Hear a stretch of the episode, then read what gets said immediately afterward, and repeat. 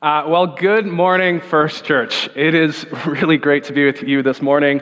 Uh, this is a sermon that, uh, this is now the third time that we have tried to make it work, uh, to, to preach this to you, to bring this, uh, the, these thoughts and these observations and just these things that God has put on my heart. Uh, the last couple of times, family's gotten sick, I've gotten sick. Just seems like the Lord's timing hasn't aligned until today, and so I'm really excited to share with you uh, some of the things that, uh, being here the past ten months, some observations that I've seen, some things that, yeah, God's just placed on my heart. Uh, I'm actually going to do something that I, I was reading in a book a couple of weeks ago that talks about uh, the transition from uh, being a student into new ministry, into a new congregation, and uh, within that book it said, here are some things you shouldn't do within your first year. Uh, don't go to the congregation and say, here's what you should and shouldn't do. Here's a challenge and a task for you. I'm going to ask for a little bit of your grace and forgiveness beforehand, because there's going to be a little bit of that today. Uh, and for those of you who haven't been here the past couple of weeks, or perhaps you don't know what season you're in, or if you haven't been paying attention with what's going on, uh, we are in an interesting season as a church. Uh, Pastor Brian, uh, who I'm imagining is poolside right now in Portugal, suntanning with Colleen, uh, he has entered into his retirement, and for the first time in nearly fifteen years as a church, uh, we are in search for a new lead pastor. Uh, we're in a season of change, transition, uh, reevaluating, whatever word you want to put in there. We are entering into that season, and, and I imagine for some of us, this is a season of joy and excitement. We're excited for uh, this new season, the, the new things that can take place. Maybe they'll bring an organ in, and we'll sing more hymns. Uh, maybe we'll do a major renovation that's needed to happen. Uh, maybe we'll all go and jump into youth ministry and be a youth leader. I had to work it in there somehow. Uh, but I imagine for some of us that this season might be a season of, of fear. It might be a season of cautiousness. It might be a season where we're hopelessly optimistic. Maybe they'll bring in a church organ and we'll have to sing hymns. Maybe they'll do a really costly renovation that we can't afford. Maybe, maybe they'll invite me to be a youth leader and hang out and talk with youth kids. Oh no, what am I going to do? I'm not sure where you are on this scale. I'm not sure where you're landing and where you are in this season. Uh, but as Pastor Trent has mentioned, I would encourage uh, all of us, I would cur- encourage us to enter into a season where we can talk about these things, where we can be open, we can be honest, and we can share our thoughts in this process. Let's be a church that isn't afraid to speak their mind and voice their opinions uh, in this season. Uh, for myself, uh, this season seems fitting with how my life has gone for the past five years. Uh, for the first eighteen, nineteen years of my life, I grew up in a bubble of comfort and a sense of, uh, it was, everything was neat and tidy. I had rhythms and routines. I went to the same church, had the same friend group. Uh, everything that could stay the same, houses, community, life was wonderful because I was in a bubble of comfort uh, and rhythms and routines. And uh, if you were here last week, you would know that I'm a creature of habit. And so uh, I lived life comfortably. And then, as it happened, uh, things began to change. And uh, what, what started as about, it has been five years of constant change and curveballs. I graduated high school. I started having to adult more. I had to make changes, and uh, there was fast, unexpected, blindsiding things heading my way. Uh, internships went and gone. Summer jobs came and went. Uh, relationships, changes in family dynamics, moving churches, moving houses, moving communities, friend groups. COVID happened. Pretty much everything that could have changed did change in my life. And I have found myself constantly searching for a new sense of rhythm and routine. And every time I seem to find it, all of a sudden God goes, there's a curveball for you. There's something new for you. Now, the beauty in all of this, uh, the joy that I have come to found uh, in this season is that it has forced me to continually trust in God. I have constantly had to just throw my hands up and go, okay, God, I don't know what you're doing. Clearly the script that I am trying to set for my life, clearly it's not the one that you have for me. So just lead me where you want me to go. Reveal to me uh, what you have set before me. And often three, six, nine months, a year later, I'll look back and I'll go, okay, God, that wasn't so bad. That wasn't as big of a challenge as I thought it was going to be. You're looking out for me. I just didn't know it at the time. And within these past five years, there are certain characters and stories and things within the Bible that uh, I have uh, gravitated towards to, and I find myself again and again coming back to. And uh, today we're going to look at uh, one of my favorite characters and, and sections in the Bible, and it's about the prophet Elijah. And so if you have your Bibles with you, uh, we're going to eventually turn to First Kings nineteen. Uh, but Elijah is one of those sections where uh, it is a man that I continually try to seek and try to become more More like uh, as I read his story. Uh, the great thing about Elijah is that he didn't just do all of his life and all of his ministry alone, but eventually a young man named Elisha came to his side, which if you thought having a Stephen and a Stephen on staff was confusing, I imagine that having an Elijah and Elisha do ministry together is almost equally as confusing. Uh, together, we can read in Scripture of uh, their ministry, the, the, the changes and the things that they have to endure through a time of unrest and tension. Uh, for those of you who don't perhaps remember uh, Elijah, or you're not up to date on uh, the prophet, uh, a little bit of context for us. Elijah is a great prophet for Israel. Uh, he performs uh, miracles, is loved and looked after by God. He challenges false prophets and false gods and, uh, and the leaders of Israel that are leading the people astray. Uh, the people are, or the leaders and the kings are uh, encouraging people to live a way of life that takes them out of community with God. And so Elijah comes in and is constantly speaking into the lives of the people. He's constantly healing, performing miracles, having these hard conversations uh, with the leaders of the nation. This is also a time where uh, Israel and Judah have separated, where there is constant war and tension with one another. Uh, and then in First Kings nineteen, uh, Elijah himself is fleeing for his life. He is in a moment where he's going, God, this is too much. This is too hard. I don't know what you are doing. Uh, he is running. He's on the run, and he's trying to survive as he as he's hunted and threatened uh, by the leaders of Israel. He finds his way all the way to Mount Horeb, and there he has a really great encounter with God. It's one of my favorite uh, parts within all of Scripture. And he climbs up this mountain, and he uh, hears the voice of the Lord in a whisper. And there is given a new set of instructions and a new mission. Uh, First Kings nineteen, we're going to start in verse fifteen. Uh, the Lord said, uh, go back the way you came and go to the desert of Damascus. When you get there, anoint Hazael, uh, king over Aram. Also anoint Jehu, king over Israel, and anoint Elisha to succeed you as prophet. Jumping to verse nineteen. So Elijah went from there and found Elisha, son of Shaphat. He was plowing with twelve yoke of oxen, and he himself was driving the twelfth pair. Elijah went up to him, threw his cloak around him, and Elisha then left his oxen and ran after Elijah. Let me kiss my mother and father goodbye, he said, and I will come with you. Go back, Elijah replied. What have I done to you? So Elisha left him and went back. He took his yoke of oxen and slaughtered them. He burned the plowing equipment to cook the meat.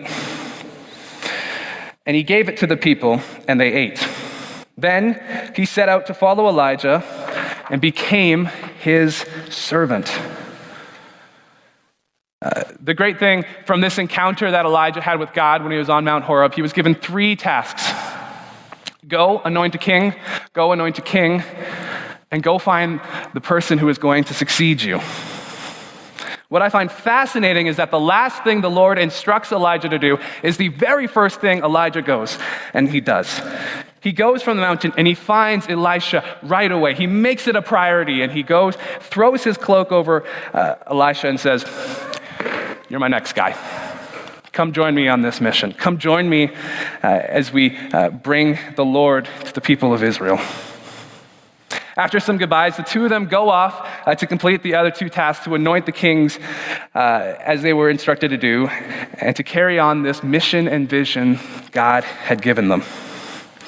Elisha, it says, not only follows this guy who he has just met and who has just said, come join me, Uh, but he destroys his former way of life. He destroys everything that he knew, everything that was comfortable, everything in that bubble that he loved. He burns the plows, he slaughters the animals, and he uses it to feed the people and to publicly symbolize, this is my new way of life. I'm going to join this man, uh, and we're going to carry out the mission of God. Elisha commits himself to this idea. He goes all in. He can't turn back because he has just slaughtered his animals and he has destroyed his best tools. He goes all in uh, for this mission. Now, I'm still fairly new to this community here at First. I'm still learning uh, some of the quirks here, some of the old Nazarene traditions, some of uh, who each of you are. And I'm not sure what your life has looked like, what your faith journey has been like up until this point. Perhaps there has been a moment like this where someone has come to you and has thrown their cloak and said, come join me. If that's not the case, though, what would you do in this situation? What would you do if after the service today, somebody came up to you, threw their mantle, threw their cloak or plaid shirt or whatever they have on, onto your shoulders, said, come join me?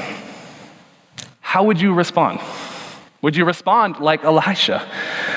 Or would you insist that, no, no, no, no, you, you have the wrong person? Uh, within my own life, growing up as a pastor's kid, there have been a number of moments where uh, this situation has happened, uh, and some of it has turned and led to good things, and other things I've been thrown into the deep end without mentorship, without support, uh, and it has gone terribly wrong. The reassuring th- thing for me here is that that is not what Elijah does. Elijah goes to Elisha, says, you're the next guy, but he doesn't leave him. He doesn't abandon him. He walks with Elisha for a long time before finally leaving the mission, uh, the mantle, and the role in the hands of Elisha. He mentors him, guides him, uh, shares the tricks of the trade with Elisha, and he sets him up uh, beautifully to succeed. Uh, And as the two uh, grow together, their bond grows, they and strengthens. It's like a it's like a father and a son, or two brothers together. And by the time we get to Second Kings two, when Elijah when Elijah's time uh, on earth is is up, he tries to spare Elisha of the hardship uh, that we will read. And so, uh, in Second Kings two, starting in verse one, it says this. When the Lord was about to take Elijah up to heaven in a whirlwind, Elijah and Elisha were on their way from Gilgal. Elijah said to Elisha, stay here. The Lord has sent me to Bethel. But Elijah said, as surely as the Lord lives and as you live, I will not leave you. So they went down to Bethel. They jumped to verse four. Then Elijah said to him, stay here, Elisha. The Lord has sent me to Jericho. Uh, but he replied, as surely as the Lord lives and as you live, I will not leave you.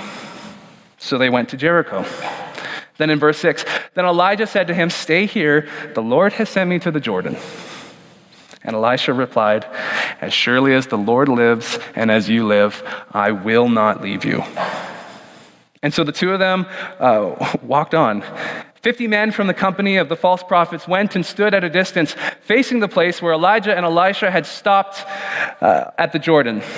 Elijah took his cloak, uh, rolled it, and struck the water. And when he struck it, the water divided from the right and to the left, and the two of them crossed over on dry ground.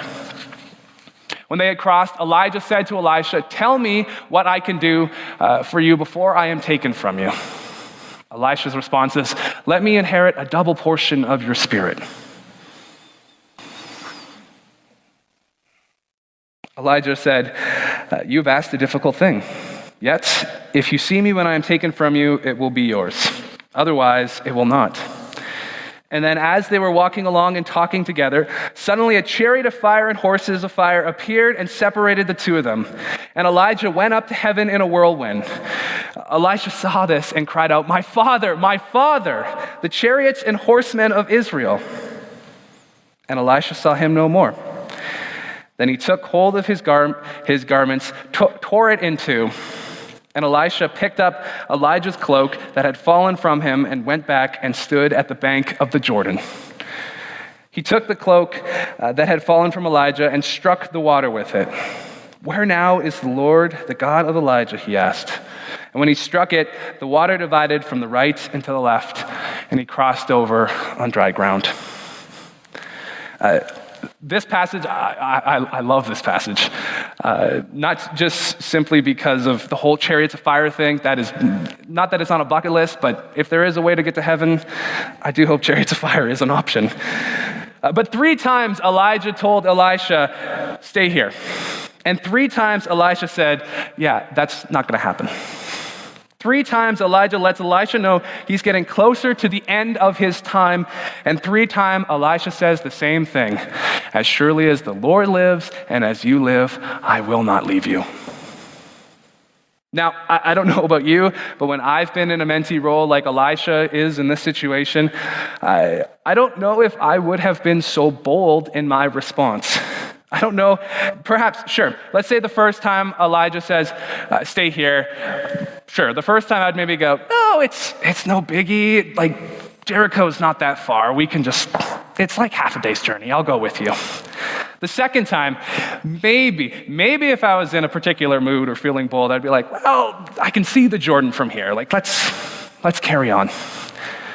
But the third time, I think the third time I probably would have been like, "All right, I'm going to stand with the with the onlookers and we're going to just watch from over here." But that is not what Elisha does. He continues to stick it out with Elijah despite them drawing closer and closer to the end of Elijah's life. Elisha insists and becomes firm. "As long as the Lord lives and as you live, Elijah, I will not leave you. I will not leave you in this hard time. I will not leave you uh, as you go to live with God." And this is not Elisha being disrespectful or trying to seize uh, on, an, on a moment uh, of, of a power grab or not trying to capitalize on, "Well, God told me that I was going to be the next prophet, so I'm going to make sure that happens." That's not what Elisha is doing here. It's out of love and loyalty to Elijah and to the Lord that Elisha stays with him and carries on until the very end. That would have been an incredibly hard call to make. Think of the walk as uh, you know you are getting closer to the end of Elijah's life. Think of how hard that would have been knowing that your father, your friend, uh, a person who was like your brother. Uh, once you cross the Jordan, God's going to take him from you. That would have been a hard, hard walk. One that I probably would have taken the out uh, when Elijah gave it to me three times. But because of this, instead of being chewed out, because of his loyalty and his love to Elijah, Elisha is rewarded uh, for his loyalty and his servanthood and blessed with a double portion of Elijah's spirit uh, as well as uh, the mantle of being the prophet of Israel. And once Elijah's been taken up by uh, chariots of fire, again, still the coolest way to go, Uh, we see Elisha taking the mantle, taking the cloak that Elijah wore, and doing the exact same thing he just watched his good friend do. He rolls it up, he walks over to the Jordan, he hits the water, and the water parts for him. The very last thing that Elijah does in his ministry is the very first thing Elisha does. When Elijah departs and Elisha becomes the guy, he carries on uh, the work that was put on Elijah's shoulders. He goes throughout Israel, battling false gods and prophets, performing miracles, uh, challenging the leaders of Israel, uh, sending bears to kids who mock him for his baldness. So, Adam, don't ever mock a bald man because they can send bears at you. And he becomes the messenger for God. He carries the mantle and he serves really, really well. Now, he's not a carbon clone copy of Elijah. He's not Elijah two point oh. He is uh, Elisha one point oh. He is given uh, gifts. He brings his own unique styles. He has his own personality that God, for uh, his entire life, has been manifesting and shaping and forming him so that he can serve well and do the job. Now, this idea isn't solely confined to the events of Elijah and Elisha within Scripture. Uh, if we had uh, ample time today, and you would allow me all the time in the world to talk, I would, we would go and look through Deuteronomy thirty-one and Joshua one. I'll encourage you, go read that this week. Uh, it's a very, a very similar thing happens with Moses and Joshua during that transfer of leadership. Uh, Paul and Timothy, Naomi and Ruth, Mordecai and Esther. There are lots of examples within Scripture. Uh, and hopefully your mind has already been racing back to our Mark series, and to last week we just uh, entered into Pentecost. Jesus and his disciples. Uh, this theme is found there as well. Uh, Matthew twenty-eight eighteen, the very last thing we read from Matthew's gospel, the last thing that we hear Jesus say to his disciples. He commissions them and he says, go preach, teach, and baptize in the name of the Father and the Son and the Holy Spirit. Go continue my work. Go bring uh, my name to the people. Go expand the kingdom of God. I bestow on you this work, this mantle for you to go carry. Now, perhaps this thought has already maybe crossed your mind, uh, and I do want to clarify on one thing. This is not solely a sermon to talk about the passing of the mantle uh, of the lead pastor position here. Uh, it has been one of the greatest joys and privileges of uh, these past ten months and uh, to see uh, the work that has been put in to ensure uh, that this transition goes smoothly. And I know and trust, and I have to put my faith in God uh, that this next season as we transition uh, is going to be a good one for our church. Uh, but instead, what I'd like for you to do, and and as we as you go from here and whatever your week ends up looking like, I would like us to zoom out a little bit, and I would like to put I would like you to put yourself uh, in this position in this church. What what mantles do you carry in your life? What mantles do you carry uh, here in the church? Uh, different ministries you might lead, different groups you might volunteer in, uh, being a parent and a grandparent. What are the areas you want to get involved in? Where can you use uh, the gifts that God has put and bestowed and crafted in you? Uh, where can you take those gifts uh, to carry out the mission and the vision that has been placed here? We're coming out of a weird season of lockdowns and restrictions, and we're entering yet another, what seems like weird season of changes and transitions.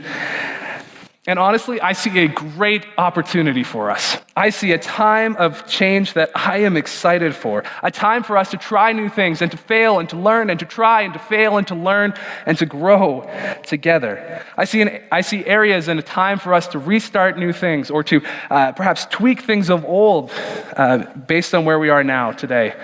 I see us having an ability as a church where we are open to allowing new people to try new things, to figure out where their giftings are, and to help them grow. And most importantly, I see us, and I would love for us to be a church uh, that we can walk together, we can learn from one another, we can teach one another, and we can have a cycle uh, from generation to generation of passing the mantle well. Uh, think of, perhaps thinking of it in, in this light might be a little bit more helpful. Uh, the Olympics.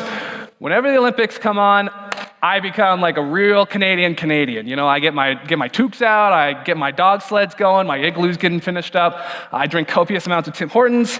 That one's actually just true year-round.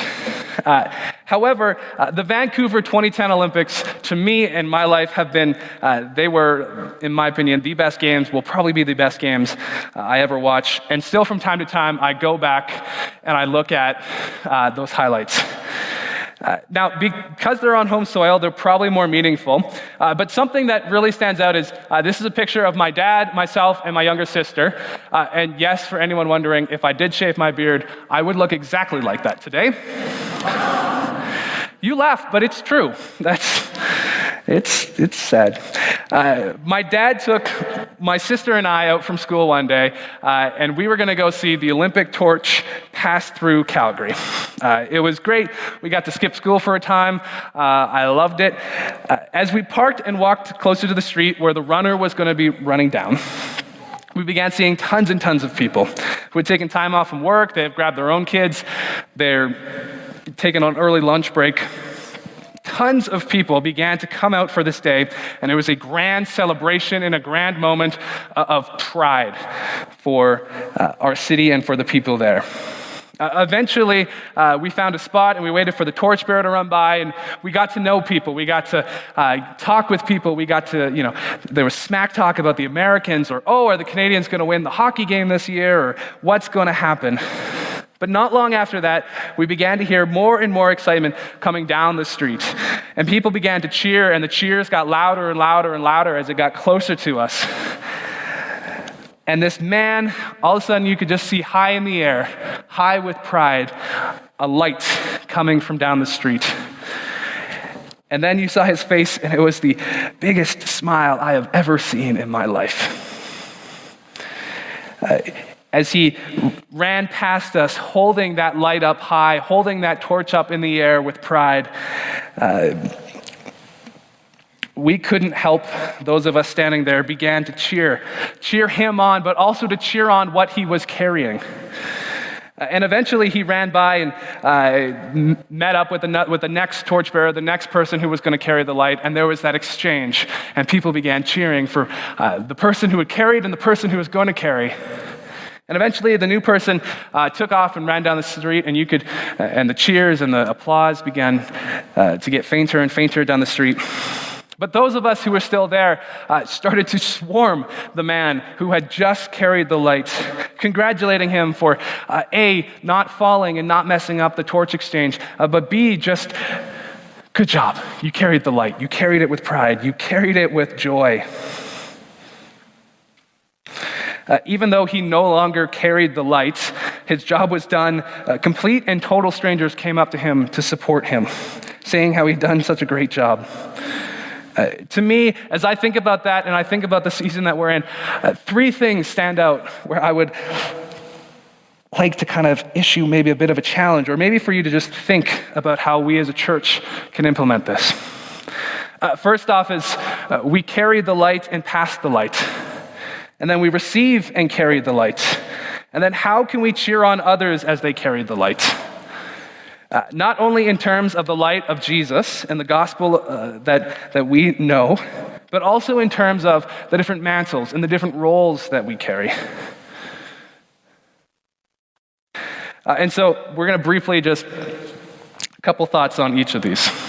And so number one, uh, that, back to that question, what area of my life do I uh, need to pass the mantle? Can I pass the mantle?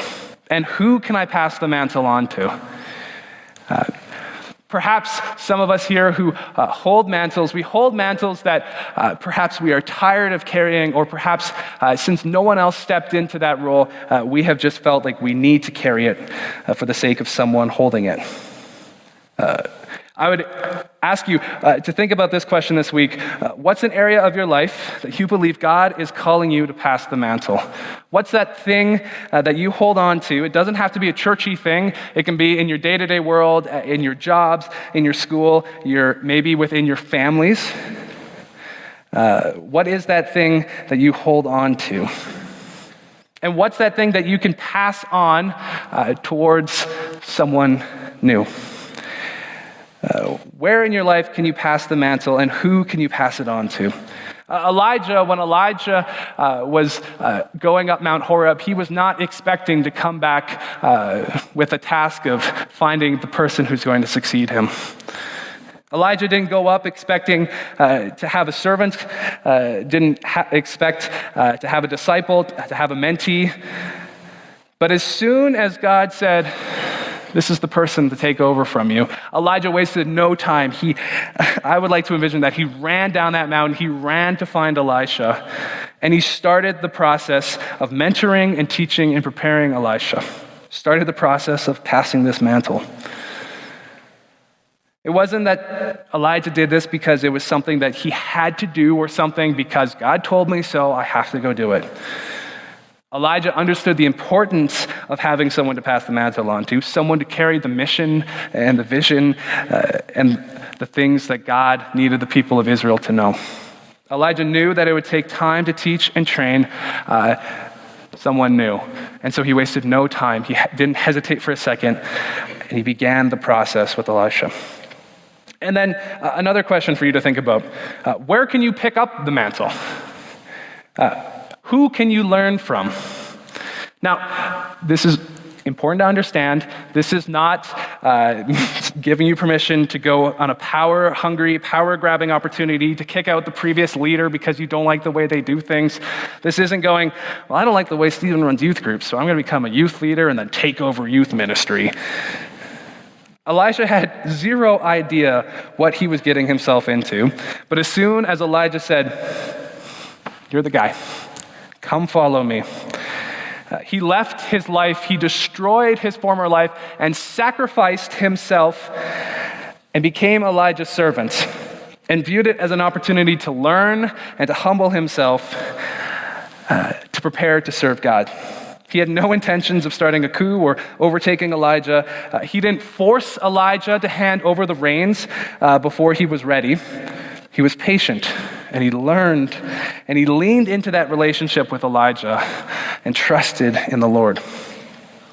Now, this also isn't just for uh, younger people, those uh, in the in the later stage of life, if I can use those air quotes, uh, can still learn, can still grow, can still pick up uh, mantles from others, uh, can use their giftings as God has built in them uh, to, to learn from one another, to learn perhaps from someone younger than you. Uh, this past year, I have uh, learned loads from those younger than me, whether they be youth leaders, uh, the youth themselves, uh, the children on Sunday. It's a great opportunity for us in this season uh, to learn from one another.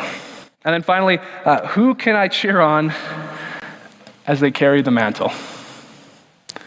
Uh, just as when I watched the Olympic torch being passed from one to another, uh, I, I believe that we as a church should be cheering on and should be supporting those within our church who carries the mantles, who carries the roles uh, that need to be carried, and who are learning to carry those. Pour words of encouragement into one another. Attend events uh, just for the sake of supporting one another. Volunteer and join the team of those that you want to get to know better, that you admire, that you want to learn from. Find a way uh, with your own unique giftings and the things that God has instilled in each of you to cheer on one another as we carry the lights, as we carry the mantles, as we pass the torch from one another, uh, and as we go from here uh, into the world and wherever we go. Uh, I'm going to call the worship team back up, and uh, they're going to lead us uh, in a song, and, and it gives us an opportunity to, to respond. And so uh, I'd encourage you, I don't know what your week has been like. I don't know what this past, uh, these past couple years have looked like. I don't know what season you find yourself in. Whether you are tired uh, or you're saying to yourself, I can't carry anymore. I'd encourage you to wrestle with these questions, uh, to go back this week, to reread the story of Elijah and Elisha, to read the story of Moses and Joshua, to read uh, the accounts of, uh, of Jesus and his disciples. And pray this week, invite the Lord this week to reveal to you either a person that you can help teach and train, a person that you can learn from, a person who maybe you just want to know their name. A person that you want to walk uh, with the Lord together. People that we can cheer on in this season, that we can support, that we can encourage as they serve the Lord. Let's pray. Heavenly Father, God, Lord, thank you for this day. This day that you have created, this day that you have made, God, this day uh, that allows us to come together, that allows us uh, to rub shoulders with one another, to uh, bump into each other, God. A day that we can worship and praise your name. Father, we are entering into a season of, of change and a season of transition that for some of us, this might be scary. Uh, and for some of us, this might be a season of, of, of excitement and one that we have been longing for. Lord, wherever we are, God, may we uh, turn to you. May we be a people who we, we put our hands in the air and goes, God, lead us, guide us. We know that you are capable of this, God. We know that you are a good God who loves us and loves this church. Lord, uh, as we sing this final song, God, I just ask that you would bring to mind uh, those uh, within our church that maybe we need to bump into. Maybe we need to have a conversation. Maybe we need to get to know uh, their name, their giftings, that we can lean into one another, God. Lord, thank you for this day, and thank you for the gift of your Son and the renewal uh, of Christ. In Jesus' name we pray. Amen.